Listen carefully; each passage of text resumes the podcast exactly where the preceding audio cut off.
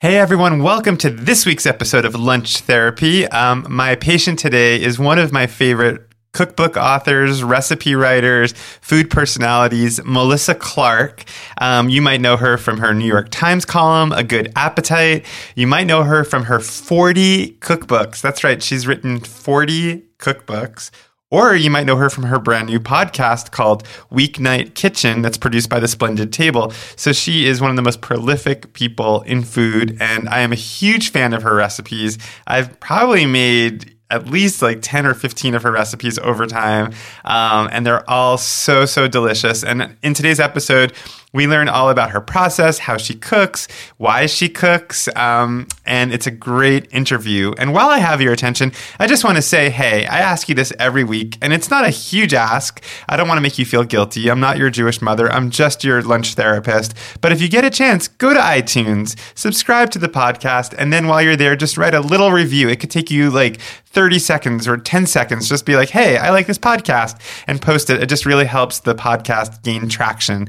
Um, otherwise, if you want to see what I'm having for lunch, give me a follow on Instagram at Lunch Therapy. All right, so without further ado, here is my session with Melissa Clark. Back up on here. Well, Melissa, thank you so much for coming. and Thanks for having being me. on my podcast. So you have a podcast now too. I do have a podcast now. Tell me about it. Um, well, wait, how long have you been podcasting? Eight weeks. Oh my gosh, because I was going to say I don't, I haven't listened to yours yet, but Uh. I'm very excited. Well, it's it's uh, the early episodes are me sort of finding my groove. Got it, got it. and then I kind of came into my own as a lunch therapist, I'm so into that. and now I'm highly sought out by, by people who want to have their lunches analyzed. I, I, I can't wait to get into the lunch, but I want to tell you about my podcast too, though, because Yes. we're doing something kind of weird. Yes. We are, so, you know, I love to do cooking videos, right? Of course, I So- love to watch your cooking videos. And we haven't been in production for those because we there's a changeover at the time, so I haven't actually produced new ones. We did this one, but we're not doing them regularly like we used to, and I miss that. Okay. So we decided to turn it into a podcast. And you're thinking, how do you do a cooking video without the visuals?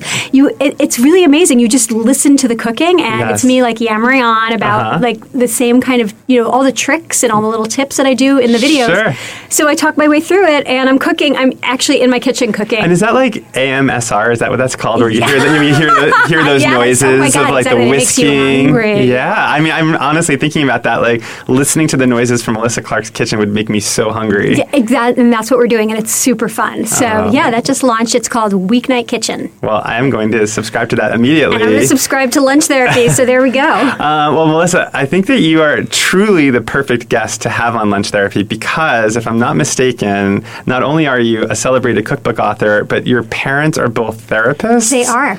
They are both therapists. Um, they're both psychiatrists. Psychiatrists. yes, my mother is also an analyst. My dad wasn't an analyst. So, Okay. but Because I, I practice what's called back porch psychology. so none of this is professional. Garden so parties. I Garden love party. it. Yeah. So you are going to be able to really, you know, know if I'm like walking. how many years have you been in therapy? Therapy. Have I gone to therapy? Oh, that's a good question. Um, I've gone in different stages of my life. I, my issue is my therapists always move away. I don't think it's about me, but but I've had like two therapists that be like, I have some news. Like, sit down. I have to tell you something. Like, I'm moving Oh God, twice. twice. So maybe it is me. Total abandonment. It oh is my abandonment, God, but maybe awful. about um, five years. okay, all told. Yeah. And d- are you in? Do you mind if I ask if you're in therapy? No, I, but I have been in. I mean, well, I'm the daughter of psychiatrists. and How Yes. could I not be? Right? It's like the shoemaker's daughters go barefoot. So um, I absolutely needed therapy, and I was in for different pi- times of my life, but probably all told, like 14 years. oh my goodness. And then I graduated. Graduated But I- from therapy? I did, but I've never done lunch therapy, so I don't know. but do you really graduate from therapy? Can you always be in therapy theoretically? I no, because I think that what happens is you start to hear like you know the voice, the therapist voice in your head, like that smart voice that tells you that you know like you're thinking crazy thoughts or that you're just like spinning or you're you're anxious, and then you hear that calming voice of like you know you don't have to look at it that way. Like the way that you're looking at it, where it's like doom and gloom and terrible. Right. And then the voice comes in my head of like, you don't have to look at it that way. So I can kind of, I think that's what sanity's called. Like, it can kind of Ah. like tell my, you know, like talk myself down from the ledge, I guess is what You it can be is. your own therapist. Kind of, yeah. And I mean, I always, I leave the Mm-hmm. door open though. Like, if I need to go back, I'm going back. Like, I don't, you know, but at this point, yeah, I, I, every time I have um, an anxious moment or a depressed moment, I can deal with it. Well, it's funny because like I feel like it's total opposite for you than it was for me because in my family therapy was taboo. Like it was a taboo thing to go to therapy. And you grew up in a Jewish family. In a it was Jewish- ju- that's yeah. not normal. I know. No, but like my mom's like, oh, I don't need therapy. And, you know, it's like even though she Yeah. came on lunch therapy, but that just that was just to support me. But no, but I feel like in your family, it was almost like for you to be rebellious, you probably like were like not going to therapy, right? that would be that would be the rebellion. Actually, like no. Yeah. But you know what? I was legitimately very very depressed, so I- Okay. I, had to do it. well, I'm very curious. I mean, as we go along, I mean, usually we like chit chat for the first ten minutes, and then we'll find out what you had for lunch. But I, I'm so curious about the nexus between cooking for you and then psychology, like your own psychology, and where cooking came in for you, and Yeah, well, it's huge because you know my parents. Uh, my sister and I always have this joke. So my parents had two hobbies when we were growing up. They loved to cook. They were Ju- Julia Child disciples. They cooked their way through her books, and they loved to garden. And my wow. sister, for a while, was studying to be a landscape architect. You know, she was into the gardening. She has the green thumb, and I took the cooking over. Wow. See, we're both sort of mirrors of Yes, and products of it's- your. Isn't it amazing how I, I think about that with my own daughter too? I'm like, oh my God, you know, what are the things that are going to be the positive things, and then of course all the negative things that you just can't help. well, for me, it all plays out in restaurants. Yeah. Because I used to be mortified by my mother in restaurants because Oh, she'd interesting. be impatient and she would like glare at the waiter, you know. And, and like now, I, mean, I don't glare. I mean, first of all, like mine's a reaction formation because like I I lived my adult life trying not to treat anybody poorly. Not that my mom does, but Yes. But like a lot of it is like I'm super kind in restaurants. I'm super. Um, leave good tips and all this stuff. But I still have like a primal thing that kicks in at restaurants if like I'm sitting there and like nobody comes over. Maybe it's my abandonment issues. but it's like the same. It's like I feel myself becoming my mother, and I'm like, no, no, I'm not gonna do it. Right. See, that's good though, because or what happens when you're at a table and someone else at the table starts to mistreat, the, like you know, like Oh, get I- impatient or mistreat? Does it does it just make your Yes. Yeah. I hate that. yeah? I, I hate that too. I was once with a relative. I hope they're not listening. And we went out to dinner, and they left a terrible tip, and they treated me, and I was so mortified that like I went back into the restaurant, I've done and that. put cash I down. have I have done that many times. I Yeah. have uh, corrected the tip. oh, really? Yeah. Uh-huh. Yeah, I've one, I- some, you know, once I actually called the restaurant after because there was no graceful way to do it in front of the person. Someone was taking me out and they left a 10% tip. Oh my god. 10% on a perfectly fine meal that Yeah. was, you know. People have weird attitudes about it- tipping. I know, and they, said they weren't even European. it wasn't like they Yeah. were like French people, you know. No. So I, I actually caught. I couldn't go back. There was no way. So I called the restaurant the next day, oh. and I was like, "Hey, you know, this is a long time ago, but Wow, it's, that, that's really fun. I good used to follow work through. in re- I was Yeah. I worked in restaurants. I was a Yeah. waitress. I was a cocktail waitress. I was a coat check girl. You know. so you know you have sympathy. I yeah. but okay, before we get into your lunch therapy, I do want to like cover though, like for people. I mean, I, I imagine almost everyone listening to this knows who you are, but you are one of the most prolific recipe creators, cookbook authors out there. I mean, how many books have you written? Okay, so I'm I'm up to 43. Forty-three books. But you know what? I just read Martha Stewart's bio the other day, and she's written 90. So I'm like, Ninety. Oh my. Well, hey. she has a staff. I don't have a staff. yeah, um, that's incredible.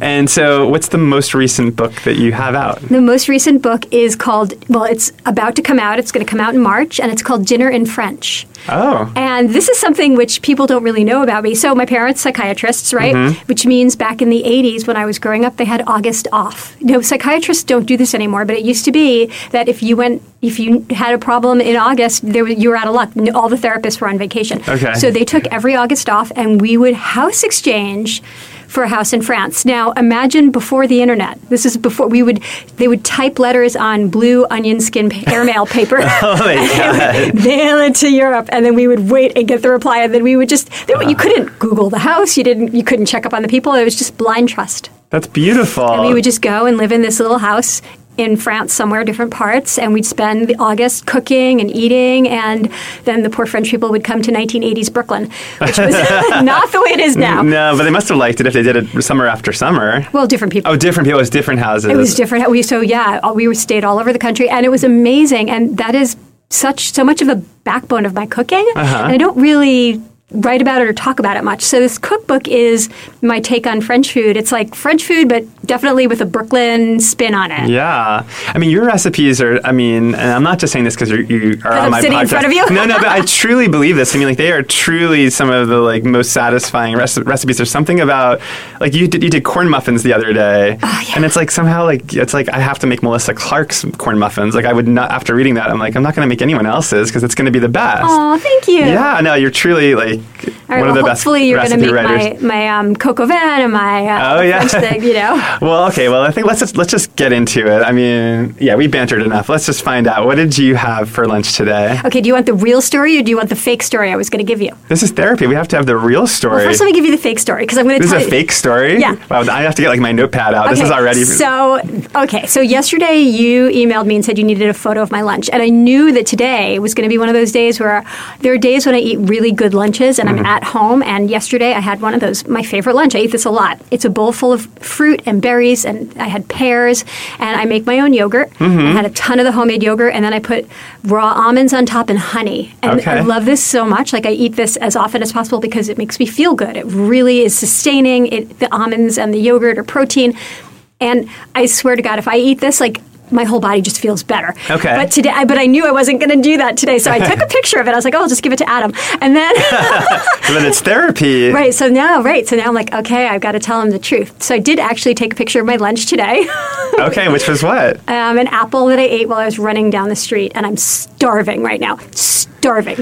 Okay, I feel like there's a lot to explore There's here. so much to explore. And I Yeah. also had, um, so I also brought in some um, baked goods. I'm testing recipes from different baking cookbooks for a project that I do for the Times. It's a big review of baking books. Okay. And um, I had. I think I'm um, working on um, a book that I had a something called the Swedish Flop, which Mm-hmm. is a, a Midwestern dessert with custard and lingonberries, and it's like a yeast bread. And I ate a lot of that at like 11. So is that lunch? Is it not lunch? Today at 11? Today at 11. Okay. So I ate like a ton of that. Right. So I had sort of so it wasn't like and then I had the apple. so I'm not sure like what is that lunch? What is that? Is that not lunch? Did I not eat lunch? Did I just have like a brunch and then a snack?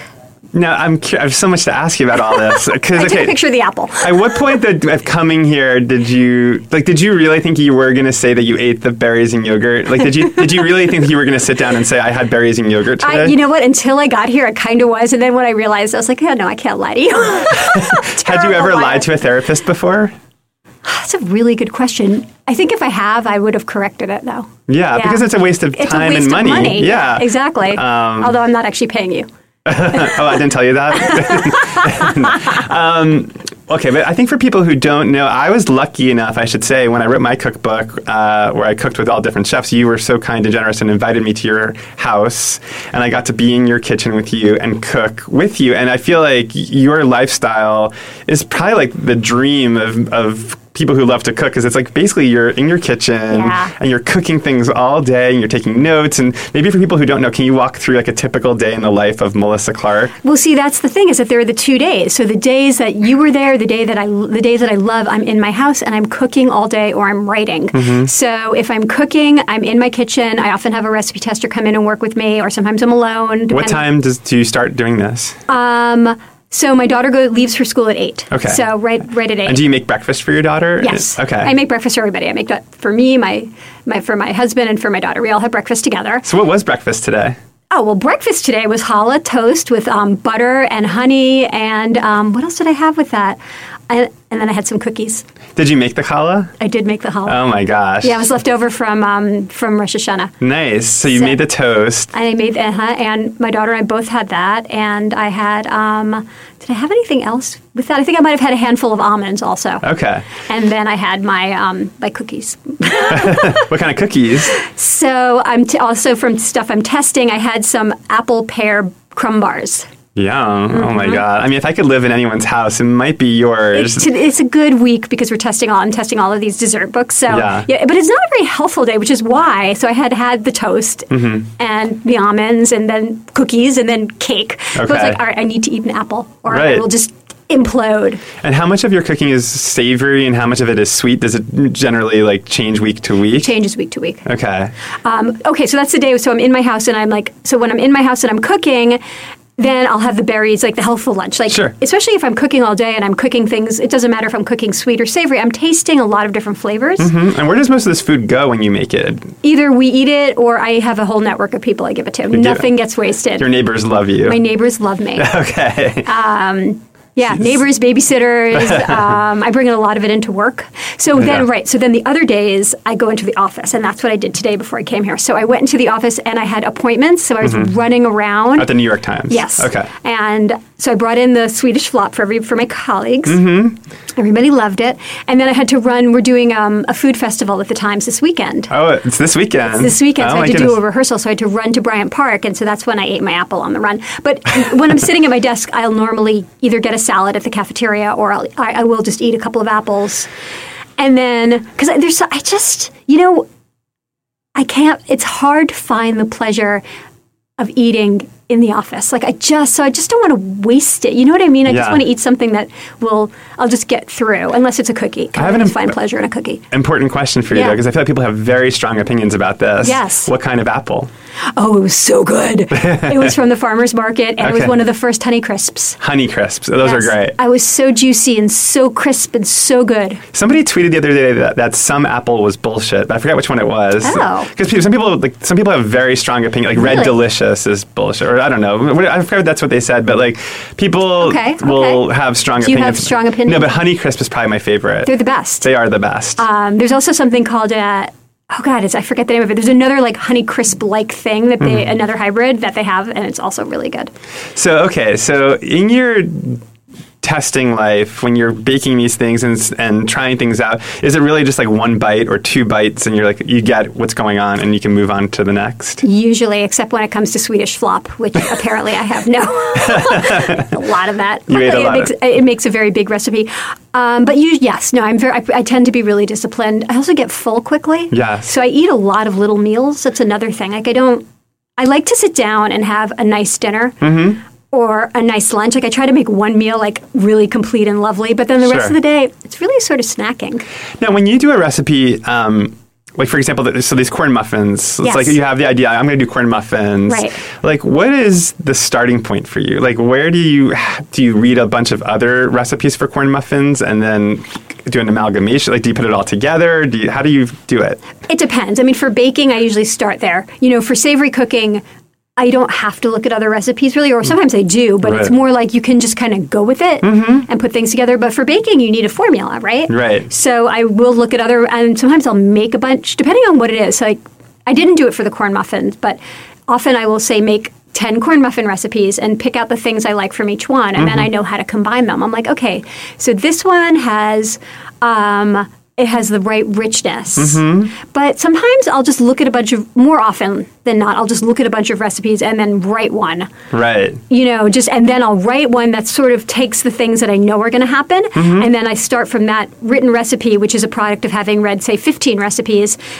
And then I'll start from there. So I'll come up with a prototype that I know is probably not going to work, but I can adjust it from that start. that- So that's the starting point. If that So makes you know sense. that if you have like cornmeal and you have flour, that if you use more cornmeal, it's going to be grainier. It might have Exactly. more corn flavor. So Right. you play with the ratios and you play with the Exactly. ideas. Um, but what does it take for you? I mean, how what percentage of the recipes that you test or try out make it into the Times or make it into a book, and what percentage are just like this didn't work out? Oh, most of them work out. I mean, usually because I have to. There's a deadline. I'm like, Right. Mm-hmm. oh, God. You know, every once in a while I'll change it up a lot, but my editors like to know what they're getting. So Uh huh. because it's, it seems like a lot of pressure. I mean, talk about like a platform where everyone's scrutinizing what you're doing. I mean, like the New York Times food section is the one, is probably the one of the most iconic places to be publishing a recipe in the world. And so it's like for you to put this out there, it's like you're going to get letters, you're going to have people on the internet reacting. And so do you just not think about that when you're testing or? I know I do think about it all the time. I, I, I absolutely do. Um, okay, so one of the things that I really hope I can do, like with a baking recipe, it's hard because they're going to make the rest. They, people tend not to go wild on the baking recipes. Like they follow the recipes, but for the savory stuff, I have to second guess what they might do or what they might get wrong. Mm-hmm. Right. And I'm a big reader of comments and notes on the New York Times Oh, okay. site because I learn stuff. I, I see what people are actually doing, Mm-hmm. and it makes me a better better recipe writer. So I can kind of like one thing. My my new thing is personal responsibility. Like I want people to. because so many times people write, "This is not salty enough. This is too salty. This was bland. This is too salty." I get that ten in the same recipe. Yeah. This is too bland. This is too salty.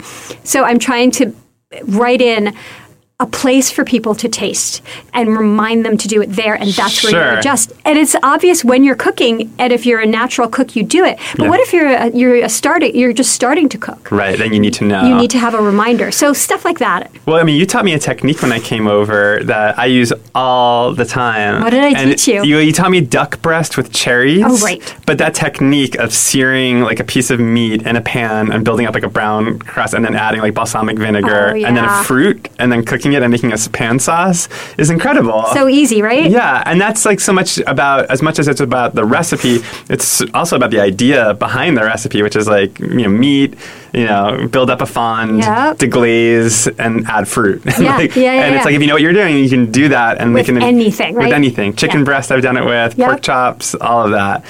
Okay, Melissa. Well, I feel like we're gonna have to now burrow deeper into your psychological world. Yeah, we're kind of like We have to really get into screwed. that apple. But I think it often helps to start at the beginning. So, like, hey, growing up, your parents were therapists, psychiatrists. Yes. Is that what you said? Psychiatrists. And you grew up in New York, Uh-huh, In Brooklyn, yeah. in Brooklyn. And so, what was the food life like growing up in your house? Or what was the food like? It was very French. It was very Julia Child and Brooklyn too. You know, I Mm. Yes. mean there was there was bagels and lox every single Sunday. Okay. which was just the best. Um, we had you know Shabbat dinner with my grandma probably twice a month. And what was your family's heritage? Like, where wh- where in the world were they from originally? Um, you know, pretty straightforward. Um, Eastern European. Um, there was that probably. I mean, they're all murky like that area between Minsk and Pinsk. yeah. and um, but then um, my I know that I have one grandmother came from Vienna, and she was like the posh grandmother. Her- Okay. Her, family was wealthier. That's where your pastry skills come in. it right? must be exactly. Um, and then another um, on the, on the other side, we have. Um, one grandfather from Romania, so those are the definites. I don't know Okay. where in Romania, but so, but you know, But growing up, like your family was cooking the food of sort of of the times, like sort of like like reading like Julia Child, like this sort of like Exactly. what was going on in the culture. It wasn't like they were making their hit the food of their ancestors as much as it was like Ashkenazi Jewish food. I mean, Yeah. yeah, for the holidays, They but would. not, but not like you know, it's not like we were eating you know schmaltz every night. right, right. But did you love the the food that your family cooked? Was it your dad and your mom They cooking? both cooked. Yeah, they were both, you know, because food was this thing that they discovered. So they grew up, my dad grew up kosher. okay. My mother grew up eating, my grandmother on my mother's side was not the best cook. And so she grew up on, I mean, a lot of tuna fish salads with, I mean, the- really good tuna fish salad, but like she ate a lot of tuna fish salad with hard boiled eggs and jello molds What made it so good? because it had hard boiled eggs in it. I love a tuna salad with hard boiled eggs and um, chopped pickles, Oh, okay. pickle relish. That's It's interesting. good. It's a good tuna salad. I had a step grandmother who our family wasn't that close to, but she made a really mean egg salad. Ah, yes. I feel like that's a thing, like Jewish grandmothers and like salad, like that kind of like tuna salad, The egg salad. mayonnaise salad. yeah, something like that. Yep. So do you do you have specific dishes you remember from your childhood that you Yeah. ate? Um, well, so there was a Jewish food, you know, there was the, and for me, that tuna salad is definitely part of that. Mm-hmm. Um, and kugel was very important. And Kugel is like sort of Yep, noodles and it's uh, the noodles with the cottage cheese and the raisins and the eggs. It's like a casserole and crispy on top and soft in the middle. Uh-huh. and your and your fa- your parents would make that yeah, for holidays. for holidays. So it sounds like Jewish holiday food was a big part of your childhood. yeah, exactly. Or for or for Shabbat, which you know, and um, I mean, my grandmother made baked apples, Sure. you know, but a very like traditional stuff. And then my parents, so my parents were experimental cooks, and then they so they learned how to cook from Julia Child. I mean, th- so everything they made was, um, or uh, you know, and then like my dad would start decided he would start learning how to make um, Chinese food. You know, again like at home, we, we Mm-hmm. bought a wok in that he probably bought a wok in like 1982. You know, he was Okay. like ahead of the curve there. Sure. And um, and they were just always reading recipes. They used to watch The Galloping Gourmet. They Uh-huh. watched Julia, and so the ho- so. The food in our house was always really, it was really high quality. It was always really fresh. And they were cooking all the time. So if I Interesting. wanted to keep their attention, one of the best things to do was to cook. Oh, that's fascinating. Okay, So, that's a little yeah. nugget. We'll come back to that. Yeah. So I mean, Yeah. that was that's why I do what I do. to get yeah, just to get their attention growing Yeah, up. absolutely. But was there also a sense of like upward mobility in terms of wanting to be cultured, wanting to? I mean, I imagine Yes. being the children or grandchildren of immigrants. that- yeah, for sure. I mean, when my parents went to France for the first time, and I think it was I- 1960, maybe they said. I Mm-hmm. just talked to my mom about this because I was writing the introduction of my cookbook, and um, she said it was just like. I mean, there is plenty of culture in New York, and they went to the museums and they went to concerts and stuff. You know, it was like Jewish intellectual households, that, Right. you know. But there's nothing like going to Europe to get a sense of the history, you know, and Right. that made a big impression. And going into a museum and just seeing like all of the Monets there, you know, that that was and the free concerts in the churches, the Gothic churches, all this stuff was so important to my parents, and they really wanted it. and did you grow up also sharing in that enthusiasm? Or Oh, I mean, as my mother would tell the story, and um, I watched my daughter do the same thing. So we'll be driving. We were dri- we're driving through, you know, Eau Provence and the with the mountains and it's or the lavender fields. So my mother would say, "Oh, girls, look out the window! look out the window!" and and we'd say, "Oh, it's so beautiful!" Not looking up from our Archie comics. You know? like we didn't care. We were kids. yeah, at least it wasn't a phone, which I guess is what it is now. Yeah, same, but the same principle. Yeah. And I, re- I remember going, and we went to all the museums when I was a kid. My mom would drag us through. My parents would, and we would just wait for them in the gift shop, and we'd have our books, and we'd sit and we'd read and just wait for them. I mean, so that's so. I remember that so clearly. So that when my daughter's doing it now, I'm like, all right, you know. But eventually, I think some of it seeps in. Mm-hmm. Oh, of course. And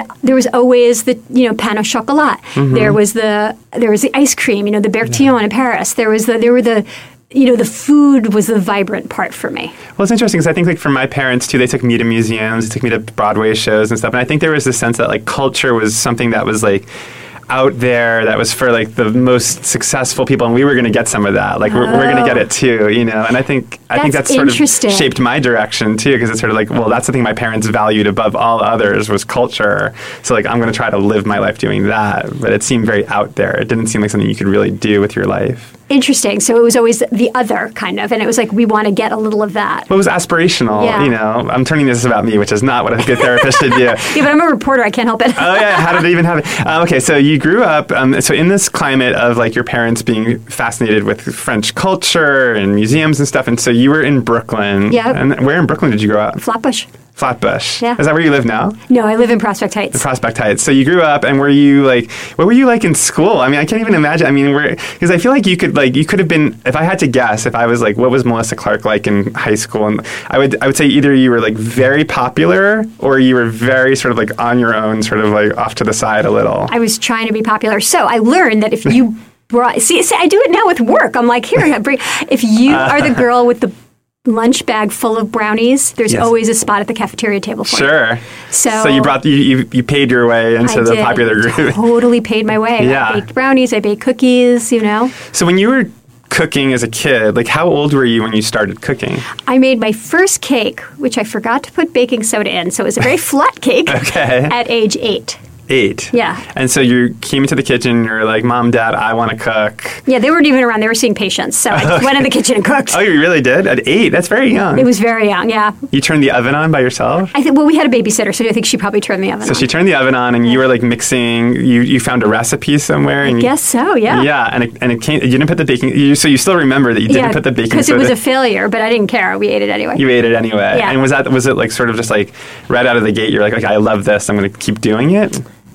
Well, okay. So another thing was, so my parents, you know, aside from being Julia Child dis, um, disciples, they were also, you know, in the '80s. re- Remember the whole low fat thing? And Oh, like, sure. So we, they, they were, our in terms of desserts. The cupboard was bare. There was Mm-hmm. nothing. Was if I wanted a dessert in my house, I either took rice cakes, put butter and brown sugar on them, and ate and put them in the microwave. I kid you not, or I baked it myself. Really? So when I started baking, it was basically to feed my sugar, my big giant sweet tooth, which obviously I still have. And there's something about baking that is sort of self soothing. You Yes. know, like when I bake, my- like I was actually going to make pumpkin bread the other day because I was about to leave for New York and I was going to leave it for uh, my dog sitter. But then I was like, but I want to eat it. So then I was like, it'd be weird to bake the pumpkin bread and then slice a piece off for myself and then just leave him the rest. So I didn't do it at all. Well, you could have just like left some slices. Oh, that's a good idea. I should have just done that. but it, but also just that, that feeling you get, like with the smell of pumpkin wafting through the air, and you know, that there's something about baking in particular that I feel like is very ho- like makes the home feel better in a Yes, it does. It makes it smell better. It makes it feel better. Mm-hmm. Um, it's a you know way for people to know that you're appreciating them. way. So when you were in the in your childhood home and your parents were both working, was was there a lot of time for you to be in the kitchen playing around Oh, after, yeah. after you were eight? Yeah. especially because you know they would you know when you're a therapist, uh, you're a psychiatrist, your hours go late. Yes. So they were always you know from the time I came home from school, they were working. They were they would come out around Yeah. eight o'clock at night. And also, I was thinking about what you said about it's a way to get their attention because I, I imagine being a therapist, excuse me, being a therapist, you're giving other people your attention all day. So it's oh, like, I felt in competition with their patients constantly. yeah. Because by the Okay. time they get home, it's like, oh, Melissa, please don't tell us your problems. It's Yeah, like- exactly. Yeah, we've been hearing this all day. So Pretty it's much. like, like, here's some food, mom and dad. And it's like, oh, that will take. Yeah. Yes. Okay, I feel like see, I'm doing a good job. I think I'm, like, I'm getting there. so okay, so you grew up. Um, did you have any sense when you were younger that you were one day going to become a food professional? No, I didn't actually. I just thought it would be a hobby. I didn't know that till later. Mm-hmm. I mean, I was also thinking I would go into one of the careers that my parents had sort of staked out for me. Like, what did your parents want you to be when you were- Doctor, lawyer, Indian chief was the joke growing Yeah. up. I know it's not PC to say, but that really was what my mom would say. Like, Yeah. "And you can be anything you want as long as, as long as you're a doctor, a lawyer, or an Indian chief. Right. Yeah. So for me, it was it was definitely a lawyer. I was Yeah. going to be a lawyer. Sure. I went to law school. I still have the law degree, but I never used it. Uh, Right, Yeah. exactly. So that's what we were supposed to do. Yeah. So I never went. So I never did that. I mean, for better and for worse. But Well, I think for better that you Yeah. never did. I mean, for my like stomach, like yeah. Um, but so. I do know a little bit about where you ended up going, right? Because you went to grad school for writing. exactly. Okay, but what, so may- but maybe we're missing a step. So you graduated from high school in Brooklyn, Um, I went to Stuyvesant, so it was in Manhattan. in Manhattan, and then where where did you go to college? Barnard. in Manhattan. Barnum, in Manhattan. So you were you were like a New York and then City I, d- girl. Yeah, and then I did a year in France, you know. Oh my in God. Paris. So it's like I never, I've never lived in a place where I had to drive a car to a mall.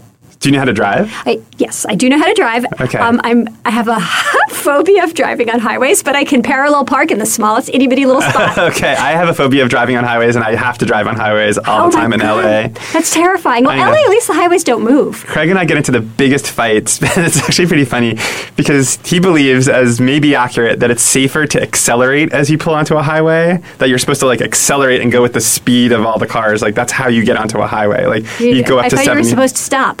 No, no. Oh, you're not? No, no. You're supposed to like if, a hi- if all the cars are like flying by, you you speed up and you join in and you merge in. Like, and that's so scary to me that Yes. I kind of just like ride the brake. And he's like, "What are you doing? Speed up!" And I'm like, "No, it's too dangerous." You know, it's hard. If you like watched us get onto a highway, you would. I I would be with you. I'd be in the. I- I- Yeah. Yeah, that's that makes me crazy. I, feel like there should be like school for neurotic Jewish drivers, would. I, maybe we should start one. or an U- or an Uber, maybe like an Uber for neurotic Jewish passengers, because I'm so neurotic as a passenger. Oh, as a passenger, I'm actually really good at not. I'm very good at looking out the side windows and not the front. Not Like, the I- front. Yeah. So okay, you went to Barnard, and and was that there where you studied creative writing? I mean, was that the beginning of the writing of it all? You know, I really didn't study creative writing in Barnard. I studied. Um, I did a lot of women's, um, a lot of women's history. Actually, I did early modern women's history. And Okay. I loved it. and literature, which you know I loved. But I didn't write until after Barnard, um, and then I took a year off and I worked at the university and I was I worked for the School of Social Work and um, started taking creative writing classes as part of my tuition remission, and that's where the writing really. I mean, I always wrote when I was a kid. I always wrote stories, but I didn't take it seriously. And then after Barnard, I took I spent a year writing. It's like okay, I like this, and then I went and did an MFA at Columbia. In fiction writing, Actually, in nonfiction. in nonfiction. Yeah. Okay. And what did you write about? Like, what kind of stuff did you write? Oh God, I wrote about food. I wrote about the things I was thinking about, and that was food, and that's what started it. So creative nonfiction, or like an MFA in nonfiction. Exactly. Who were your teachers there? I mean, did you have like luminaries teaching at Columbia then? Um, you know, oh, you know, actually, what I, I neglected something. I did have a luminary who taught me, and I, this is an important thing in Stuyvesant. I actually, I, I had Frank McCourt as a teacher. Wow. Yeah. Angela's ashes. Yes, Yeah. and he I, I, you know, I wasn't serious about. I mean, I always wrote, like I said, it was something I always did, but I never was serious about it. And I wrote this one story, and he said to me, "He goes, you're a writer." He said, "You're gonna be a writer," and I was like, "Ah, no, I'm not." Oh, I love that. Yeah, but I was anointed by him. I felt, and I, and I, you know, and then I, I heard that again. You know, I heard that voice in my head in college. I heard Frank McCourt reminding me. Well, I think that's the greatest gift a teacher can give a student is Yeah. to tell you that, like, and, and, and, and, so when, and when it comes legitimately, like, because you can tell when teachers are not easily pleased by their other students. They're like, oh, this is, bad," you know, and I've, I had that happen to me too, like, where a teacher pulled me aside and was like, you, you can do this if you want to. And Right. it's so meaningful. It's so meaningful. What Yeah. did they pull you for? What? What was it? Well, in college, I, I was a creative writing major, and the head of the creative writing department was this woman, Lina Williams, who wrote all these short stories and was a published author. And then she just ag- basically, in her feedback at the end of the semester, was like, "You can do this if you want to. Like, if you want to be a writer, you can be a writer." And it was just Oh, like, that's awesome. Okay, thank you. Yeah, it's pretty amazing. So when you so you went to grad school to get your MFA. Right. So when- when you made that choice to do that, was that something that was like? obvious to you or your- was it- did it feel like your life was pointing in that direction at that moment Um, you know, I didn't. I felt like this is something I wanted to do, and I also this is another important thing. I was working at the university, so I had already had a job as in the administration, Mm-hmm. and I got tuition remission. okay So it was not a big, you know, when Right, you, at you- Columbia University or Yeah, okay. s- Columbia. Oh, I see. So you got your MFA while working at Columbia. Exactly. Well, So I spent the first year taking just creative writing classes at Columbia, but not part of the program. Got it. And then I enrolled, and then I, I applied and enrolled in the MFA program, but I was Mm-hmm. still working. I worked through the whole my whole time, and so I didn't incur any debt. Now, most MFA candidates, it's really expensive. Oh, totally, yeah. And if your parents don't pay for it, then you uh, then you are incurring a lot of debt, and Mm-hmm. most of the new MFAs have a lot of debt, and it's it puts an immense amount of pressure on you. I had I didn't have that. I had no debt. That's amazing. It's an, it's amazing. so when you're writing now, if you're writing a column, like you, you know, like I keep bringing up the corn muffins one because I just Yeah, read that. yeah, but 'cause like, it's- yeah. but when you're writing the the prose or the accompanying essay, Yeah. do you use what you learned at Columbia in your MFA as you're writing?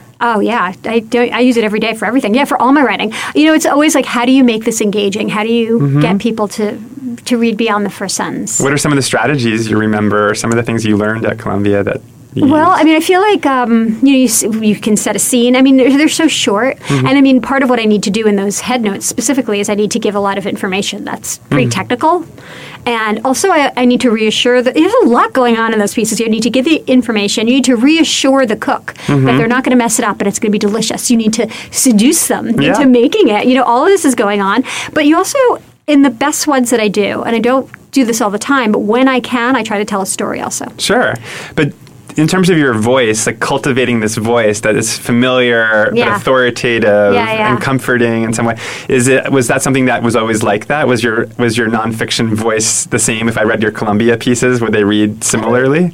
I mean, don't you think you have different voices for different pieces of types of writing? I think when you're younger, you tend to want to be edgier, right? Like you, t- I mean, you tend to want to just like kind of come out of the gate. Like I, I just remember like doing things that if I looked at now, I'd be so embarrassed to look at what I Really? wrote. Were you What- purple?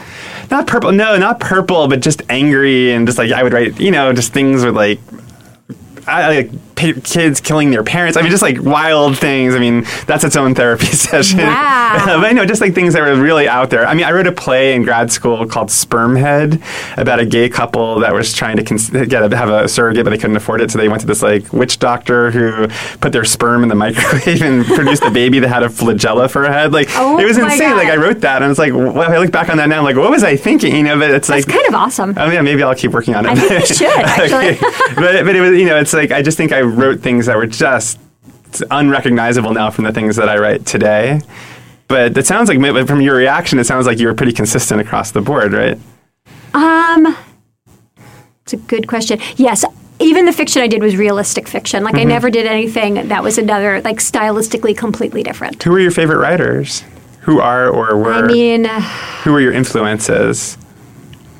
I mean, I read I read a lot of, and I still do. I read a lot of 19th century. Like Okay. that's my sweet spot. Like Edith Wharton. I love, yes, Edith Wharton's big for me. Um, I'm slowly working my way through Proust. Amazing. I'm up to, I'm about, I'm a little more than halfway. I'm up, I just finished Sodom and Gomorrah, Okay. which is book four out of the seven. so you got to like Madeline already. yeah, Madeline's in the first book. That Yeah, that's goes fast. all I read. Yeah. Actually, it's really funny because I just, so, you know, you read the Madeleine and then you think, oh, Proust, there's going to be so much food in there because the Madeleine p- passage is so evocative and amazing.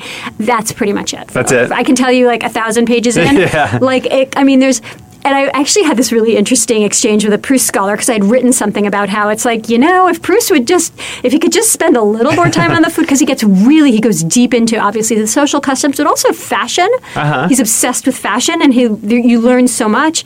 Like, why doesn't he go back to, you know, To food. and you know this Proust scholar wrote to me she's like oh there's lots of food in there I'm like yes but you're except you- you're talking about like seven things in the course of a thousand pages Yeah. you know it's the You think he'd do exceptions, more? it's not the yeah. rule Um, There's lots, of th- lots of things you could dunk into your tea besides Madeline's too. He could be dunking like cookies. I mean he goes to these sumptuous dinners all the time and tells you what everybody wears and not what they ate I mean seriously Can I ask you though? Like, I read the first hundred pages of Swan's Way, Yeah. and I was young. I was like maybe you know, like in Yes, my twenties, yes. and I think I don't think I was ready for it. yes exactly But what can you for people who like hear Proust? I mean, Proust is brought up all the time, but can you make the case for like why we should read Okay, Proust? that's so funny because I started. I read Proust also in my twenties. I read. I started reading Proust in college, and I said, "Oh my god, I feel like I'm on a train riding backwards. I can't do this." I, I did- and of course, that's what the whole book is about: remembrance of things past, right? Oh, yeah, yeah. But I, I felt very strongly that I was too young to read this. I was like, Yes. "Nope, nope, don't want to be reading this." So I put it down, and then I picked it up again when I turned 40 Mm-hmm. oh, okay. well, I just turned forty, so, yeah, so maybe now's the time. now is the time. I mean, it's, it feels very dense. It's very dense. Yeah. Um, okay, why is it so great to read? Because first of all, it's very psychological. Oh, So, good. So- you know, and you really you learn about. I mean, reading Proust makes me understand humanity better. It makes me understand myself better. It makes me understand his world, but also by extension our world better because people don't change. And every time I can read a book that has these universal truths. But just so many of them, and there's such richness there. I feel like I see the world in a deeper way, and um, and then I, yeah, I am interested in the fashion, and there's lots of sex too. was he gay? He was gay, He's right? gay. Although it's funny because he doesn't say in the book that he's gay. So Yeah. he's all of the um, you know the sexes with this woman named Albertine, but you know Spoiler alert. Well, yeah, but you know that. Pat. I mean, but then you're you know then. I, I, when you read his biography, you know Yeah. you realize. But it's and the way that he treats homosexuality in the book is really interesting. Written by a gay man who's pretending not to be a gay man in his character, so interesting. Okay, I'm gonna read it. It's really good. Yeah. So okay, so I think we probably should skip ahead a little bit now to the moment where you became a food writer, right? I mean, like, was that an easy leap from Columbia MFA to food writing, or what, what was the in between there? Um, so I was a caterer. Okay. So um, I so I worked a lot of jobs when I was at Columbia because, like I said, I didn't want to have any debt. I was Mm-hmm. really afraid of debt because I didn't want to have to go to law school to pay Right. it off, you know.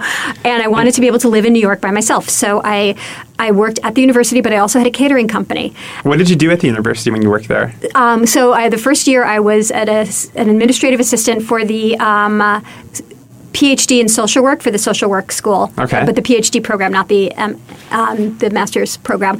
So I I don't know what I did. I I, I God knows what I did, but I, I somehow busied myself and I got You got- tuition remission. And then I got a job at the Institute for Research on Women and Gender, which at that point was a very small fringe part of the university. Mm-hmm. Now it's huge Okay. and um, and again, this was Columbia, not Barnard. So Mm-hmm. you know, the Gender Institute was you know it's it.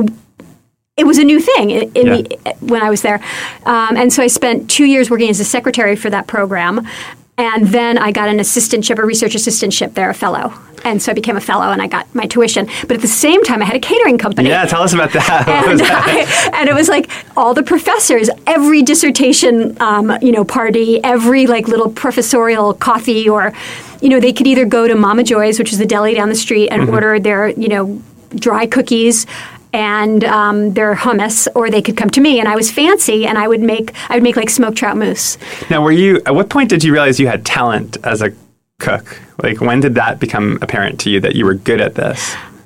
I, you know, I would just assumed that everybody was, and I didn't assume Oh, I was uh, better than anyone else. It was But, just but to like- have a catering, I mean, like that takes some chutzpah to be like, okay, I'm gonna like charge people money for my food. I mean, you must have known well, that you you, go were, you go to one catered event from Mama Joy's, Yeah. and you're like, I could do better. Than could do better. so okay, so you catered these events, but like, where where were you cooking all this food? Did you have an apartment? Did I you, had a teeny weeny little apartment and I cooked it in my teeny weeny little kitchen. near Columbia? yep. Okay, It was um, at 123rd and Broadway, La Salle and Broadway. Okay. And um, yeah, it was a really small kitchen, a little galley kitchen, and I would put stuff out all over the living room. Oh my gosh. uh, Um, and then when I got bigger jobs, um, eventually I partnered with somebody whose name last name was Cook, as a matter of fact. It's kind of funny. Oh, Okay. Um, and he had a loft in Chelsea, and so then we would do bigger parties and through his loft. Like I did, we did a wedding once. oh my gosh. That was big. That And were was you the good at biggest I ever the did. at the economics of it? Like, were you good at saying, okay, like this is how much we're getting paid to do this, and then this is how much we can spend so we like make money? Because that, that's where I would do terribly. Yeah, no, not so much. I, Yeah. I mean, I, I w- I always made more than I spent, but not much. You know, it was certainly if you added up the the hours. uh, You know, at the end, I always catering is like schlepping. Mm-hmm. you Yes, know? It's totally. just schlepping. Okay, so how did the catering transition into food writing? Uh, so I'm well. So I'm b- doing the MFA. So I'm creative writing. Yeah. I'm cooking. I'm catering, and then I'm writing about food obsessively because that's the thing I'm thinking about. And you know, food is the metaphor for everything that I write. You know, Right. I'm not writing. I'm writing about relationships. I'm writing about boyfriends. I'm writing about whatever. I'm writing about like. I remember this. Remember, my mom had breast cancer at the time, and I remember I wrote this thing, and I I wrote a lot about chicken noodle soup, you know, and it was Mm-hmm. just the way I told my story. So then, it's like, bing, bing, bing, bing, I should actually do this. I read MFK Fisher like everybody does. Sure, you have to read her at Yeah. some point. And so, did you? What was your first food writing gig? Like, what was the first Oh, gosh, job? so I was so Are you cold. cold, by the way? I am Do you freezing. want my jacket? No, it's okay. You sure? Because I have my jacket. Oh, you have a jacket. Okay, I'm just saying. Mine. She looked very cold, you know. That's and, right, because uh, I'm sitting here huddled. shivering you and just seemed like she huddling. was shivering. Yeah, shivering. Oh, All right, yeah, there you go. Now you have a jacket Better. on. Yeah, She's much so better. okay. better. Um, so I, w- it, it was a. I, this okay, Matt. Take yourself back to 1995. Mm-hmm. What was happening in 1995? It was the beginning of that thing called the internet. Okay. and I just said I was a food writer, and so people paid me money to provide content for brand new websites Like what? like okay so hearst magazines Mm-hmm. hearst's had they had i forget what it was called but it was like a food website it might have even been called epicurious actually but it wasn't epicurious or something or the epicurean maybe and they would pay me a dollar a word out of Oh, okay. in 1995 Right. a dollar a word you don't Okay. get that now No. they'd let me write 900 words Wow. So you you got in early. i got in early and I, the pay was it, it was good i could have you know i could i could live in new york Do you remember your first published recipe? Yes. Well, no, I don't remember my first published recipe, but I remember my first published recipe in the New York Times. Which was what? So I started writing for the Times. Yeah, and I want to hear about that too. Like, how did that job come about? um, it- I- right place at the right time. My friend Anna worked for this guy who used to be at the science section, Rick Flast, and then he became the dining editor. And he- he left, and he came back, and he tried to get Anna to work for him, but she was in India with her sister-in-law, so I got the job. So Gotcha. There you go. That's usually how it happens. That's how most jobs happen. Yeah. Exactly. Yeah. Um, so, um, uh, but I was writing, I was doing, you know, food trend stories. At the beginning, for the Times, I was doing these little actual Q and A's. People would write letters to the Times. They'd write letters, and I would answer them in print. Dear New York Times, how do you whip egg whites? and I would write. It was called the Food Chain, and I that was my first column. Okay. Column. You know, I would do. I was in charge of that. I got like twenty five bucks a column or something Wow. and um, yeah, and I did that for a while, and then I remember the exact. The reason I remember this is because it was right before September 11th. Like it might have been September 8th or something. or- Hmm. Okay. and um, I published a recipe for a borscht, for blender borscht with cooked beets.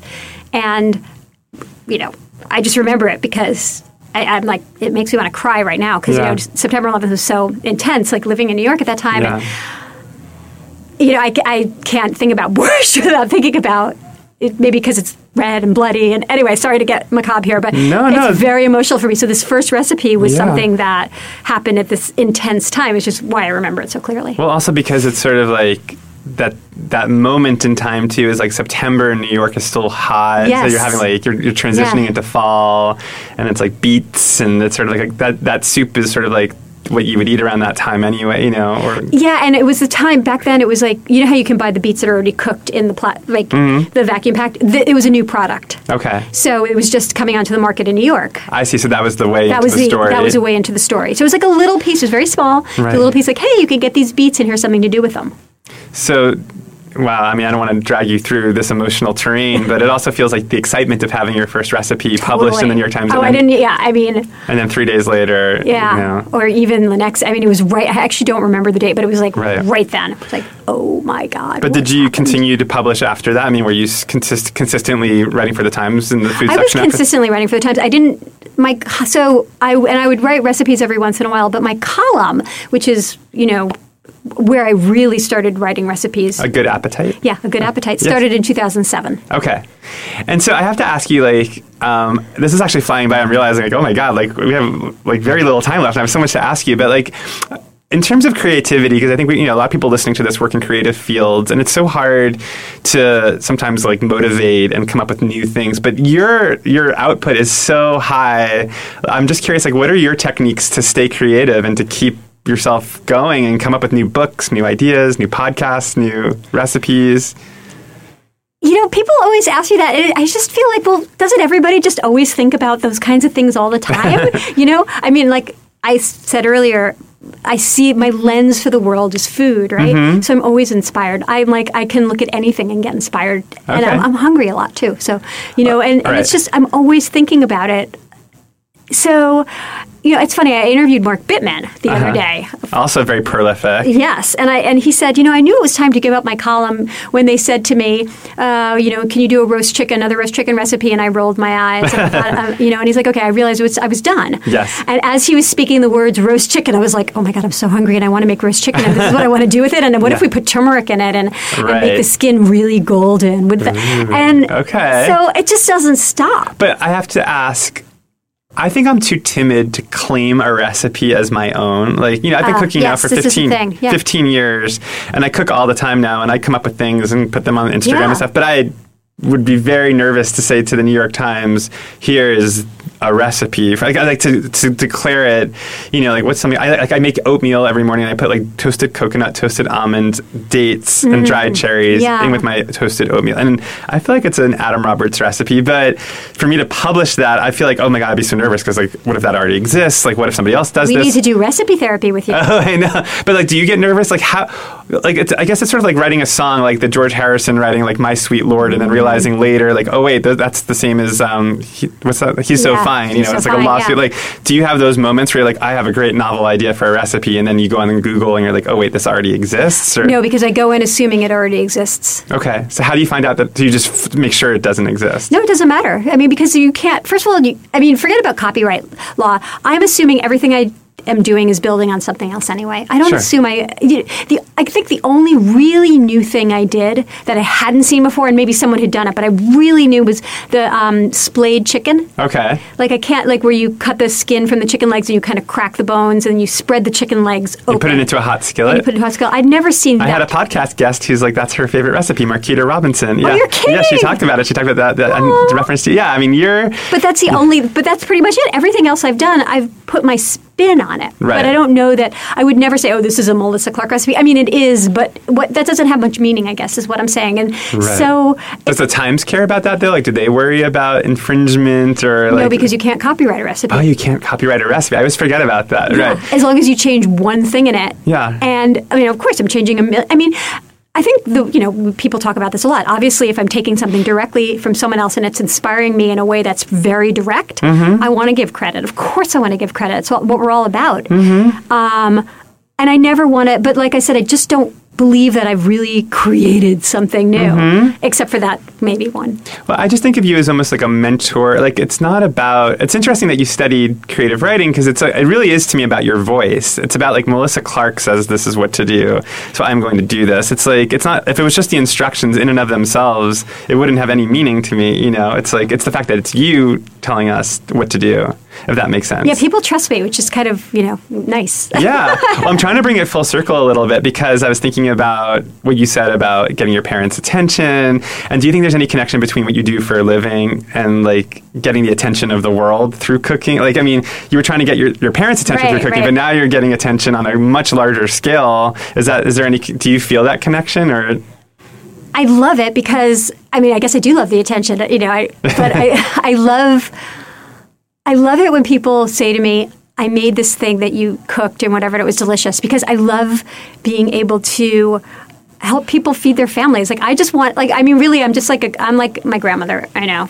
I mean, I just want to feed everybody. I just and I can't feed everybody because you know, Right. that would just be too hard. But I can help people feed everybody, and it's just like I just want people to eat delicious food and. Th- if I can write it down and then it works, and then you know, sometimes it doesn't. Yeah. But that is the most gratifying. It is as gratifying to me as giving someone a cookie, like I did in high school. Uh-huh. It's like giving them a recipe. And it feels like there's a people pleasing element. to- Totally people-pleasing, I'm yeah. a people pleaser too. I feel like a lot of cooks are people Yes, pleasers. we are because we, that's why we're that's what you know we're like we save me a seat at the lunch table. I bring the cookies. You know, Yes. it's the same exact thing. Like, hey, you know, I'm gonna give you a recipe for a cookie. But it's the job of therapy to tell you that you don't need the cookies, Melissa. You're good enough to sit at the table anyway. I, I Yes, feel- I believe you at this point. I feel like that's what a therapist would say. Um, well, I, I was going to ask though, in terms of feedback, like in terms of putting these things out there and then having a response, like how Yeah. do you take it if if there's negative comments or if people don't like your recipe? I mean, does that, does that affect you, or do you let it roll right off of you? no, I can't let anything roll off of me. I take it all in, but I, you know, I try to make, st- I try to use it as teaching moments. Like I try to, like I said, I'm always looking to make my recipe writing better, tighter, more sensitive. So I try to. You know, it's like Alcoholics Anonymous, right? You take what you want and leave the rest. So I try to do that with the comments. I try really hard to leave the stuff that's just pure negative. Right, right. I mean, and I, but I do take it in, but I try not to take it in for very long. Like I, I'm not at the point. I just don't have that kind of confidence where I can just let it roll off. Yeah. Like it has to. Eventually, I can brush it off or like get it off. But Can it I sticks ask for a you? minute. I mean, I'm curious because this just popped into my head, and I t- honestly didn't think about this before coming in. But there was the pea guacamole, Uh, the, yeah. I- which I remember Guacamole. like that like went viral. It was like Yeah, a the guacamole. Guacamole, but I mean, I, I, hon- I didn't even think like before interviewing you, I, was, I didn't like come Yeah. up with that. But like now, I'm like, oh, but that that was like a big. Um, Okay, thing. so this is actually interesting. So I Yeah. went into my, I didn't even know I had a Wikipedia page, but apparently someone wrote me a Wikipedia page, and I Okay. went in to look at it, and it said, so it, it talked about the pea guacamole, and it said that it was a recipe that I had written, invented for the Times, and it wasn't my recipe, and that's the thing. I reported on it. It was Jean Georges Van Garick's recipe. Oh, yeah, but it went viral, right? It went viral. And I mean, it's kind of thrilling. I mean, I love the fact that you had, you know, George Bush and President Obama both weighing in on it on That's Twitter. Like, do I incredible. love that. I love that. Did Yeah. they say negative things about it? Yeah, but you know, and it wasn't my recipe. So, but in terms of like how it affected you, did when this was all happening? I mean, I've had this happen when like when I had my food blog, like where I'd write something and then it would go viral and people would be a backlash, and it's like you know, and and and I would be like up all night, like quivering, like oh my god, what- Really, what was the worst thing that ever happened? oh god. Um, I'll have to think about. It. I mean, I just feel like I would write something. Um, oh, like, like I wrote like a post like only a jerk would eat at Le Cirque. Oh, that's cute. And then, but it was like Yeah, it was it's like pretty I thought I cool. was being edgy, and so and Yeah. then, but then there was like a backlash. Like, who does he think he is? And then I had, then I ran into Mauro Macchioni at a party. Like, Oh, God. but I mean, just like you know, I, I just like these things take on a life of their own. Sometimes you put it out there, and then it just like grows and grows and goes crazy.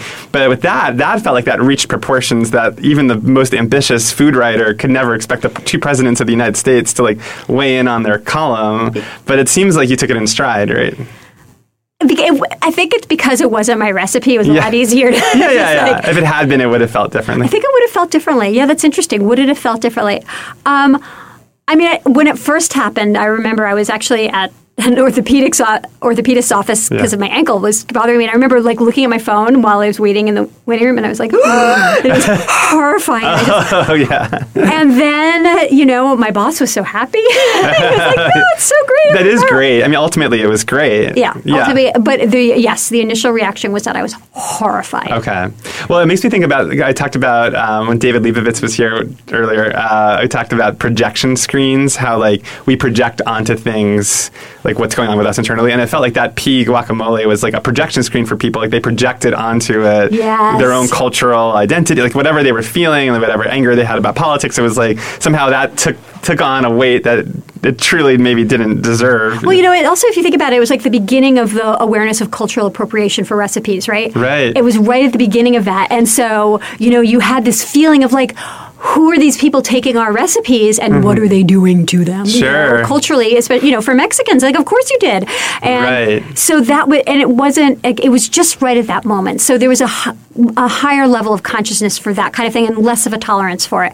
So that recipe hit that. And also the like hunger for a story on the internet. It's like people want something to to go. vi- You know, it's like Yeah. ooh, like this is something to tweet about. And s- um, well, Melissa, we're nearing the end of the podcast. How do you feel about it so far? I feel good. I feel like I, I feel like this is a good therapy session. Yeah, I, I feel like I learned a lot about you. but I always end the interview. I start with, "What did you have for breakfast?" I'm sorry, "What did you have for lunch?" Although we did learn your breakfast, but what are you going to have for dinner tonight? Oh, I'm so excited for t- dinner tonight. Yeah. So my husband's been away for two weeks, and he's coming home. Ooh, okay. I know. Oh, So I'm gonna make um, I'm gonna make one of our favorite meals. It's something I make a lot. It's pasta with anchovies and garlic. Yum. Tons of anchovies, tons of garlic, red chili flakes, um, and then I have a l- bunch of Swiss chard, mm-hmm. and so I'm gonna saute that on the side. So we'll have the you know the pasta will be pretty simple. Then we'll have the, the sauteed Swiss chard, and this is like I said a meal we actually eat a lot.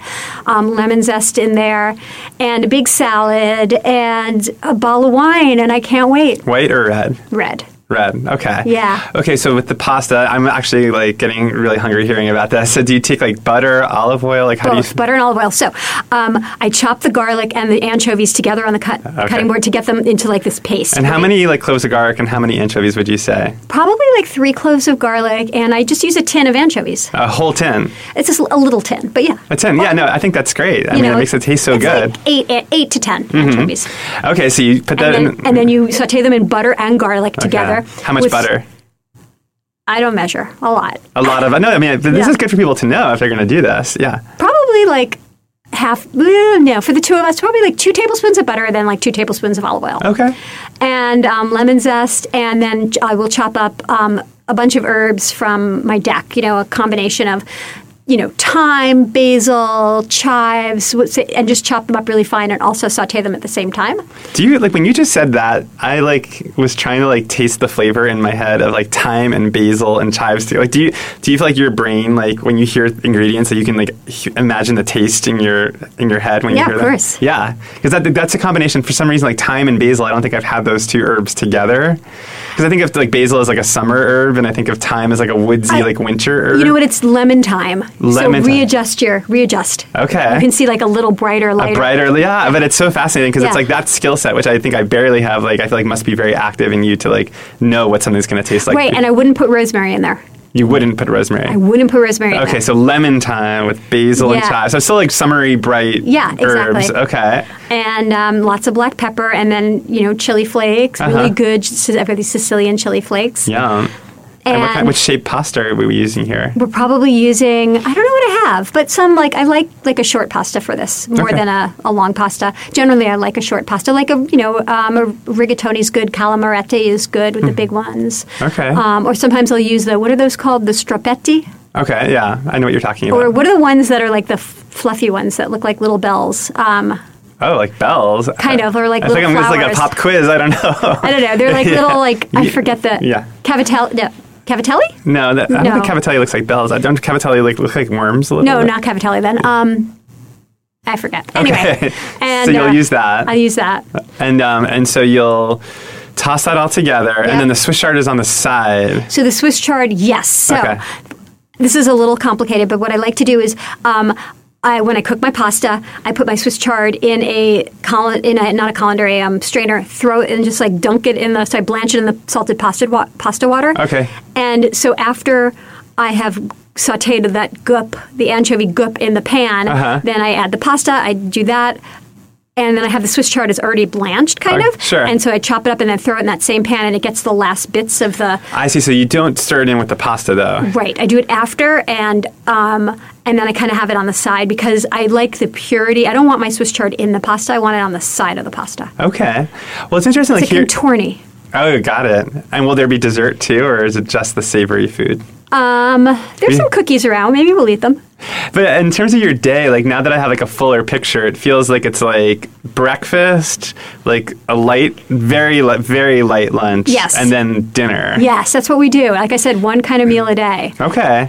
Because yeah, because if, One if, big, you know, big meal. If it wasn't the apple, which I'm so glad you told the truth about, it would have been, but it still would have been a very light Would lunch. have been the bowl of berries. bowl of berries, which is what I have for breakfast very often with yogurt and toasted almonds. yeah, it's delicious. Yeah, but that's very light. I feel like that's a theme actually for a lot of food people that I've had on the podcast where it's like a very light lunch. Yes. And then you get to have a big dinner. Right. Although Exactly. nutritionally, isn't it better to have a bigger lunch and a lighter dinner? Yeah, so that's why sometimes I will do that. Um, you know, it depends on you know where, uh, but s- sometimes if my husband and I are Mm-hmm. home, I'll make a big lunch, or we'll go out for lunch. But you know, it's harder. I mean, really, it's like when you want to drink the wine. You don't want to drink the wine at lunch. No. So you got to drink the wine at dinner. Although you can still with a- a light dinner for us is we'll open the wine and then we'll have just a big salad. Oh. And then that'll be like our light dinner, but it's something we can do together. We always light the candles. Oh, you do. Always sit down at the dining table and we always light the candles. And is this with your daughter too? Yep. I know. Is she a fan of all your food? I mean, does she no, realize we no, we make an entirely separate meal. Sorry. You do? Don't hate on me. Yeah. that's like a whole parenting thing, right? like Such a bit- bad thing to do. She eats the same salad we eat. We all eat salad together. She will eat like the pasta. I'll take some aside from her, and I have pesto I made. I'll just throw that on. Like she doesn't like the anchovies. Oh, okay, I get that. Is it the idea of anchovies, or you think she legitimately doesn't like the taste of anchovies? it's the idea of it. Sometimes she'll eat the pasta if I don't tell her, but I try not to lie. You know, I don't want to lie Right. about it. But That's good. And then the truth in, in eating. I mean, I feel like the apple, the anchovy is like Yeah. truth is important to you. But she does like she likes. She'll often. and Sometimes she. I, we do a don't ask, don't tell. I'm Hmm, what does "You that want some-" mean? I- I'm like, you want some pasta? And she'll say, yeah, sure. And she won't ask what's in it. and I won't tell her. Or I'll Oh. I'll tell her part of the ingredients. I'll be like, you know, tomato, garlic. 50 million anchovies, not Wait, how old is she? 11. Does she have any sense though that that Yeah, you're she has to. She's with it, kid. that you are but that you're like a, a, a celebrated cookbook author? Oh, yeah, because her teachers say stuff. oh, okay. her teachers were like, "Oh yeah, tell your mom I made her this," and, and Dahlia's proud of it. Well, I feel like you have the perfect kind of celebrity where it's like people who know you are the kind of people, you know, it's like you're not getting like mobbed in malls when Oh, you like, God, but like, no. but people who are fans like really uh, appreciate what you do. The best thing is when people come up to me on the street and they say, "You made me eat an anchovy, and I'm so grateful." That's like my favorite. I'm like, "Oh yay!" Do you have a recipe that, you know, you want to be your legacy? Like the recipe that, you know, if you had one thing that could live on for generations that you'd want it to be? Well, I mean, it, the, like I said, the only thing I really invented was displayed chicken. So, and it's a good way to roast a chicken. Okay, so the I think- chicken. I think the chicken has to be. Um, just because it is really like the authentic, like the thing that I mean, like I said, someone's probably done it before, but I don't know of it, and I was definitely was the first person to, you know, preach about it. Yeah, that's great. I'm going to make it when I get home. yeah it's good. Well, Melissa, this was fantastic. so fun. Wait, so what's the name of your podcast again? Let's tell everybody to listen Okay, to it. it's called Weeknight Kitchen Mm. with Melissa Clark. Weeknight Kitchen with Melissa Clark. It's available anywhere podcasts are sold. Anywhere podcasts are, de- it's free. yeah, it's right here on podcasts. All right. Well, thank you, Melissa. This is great.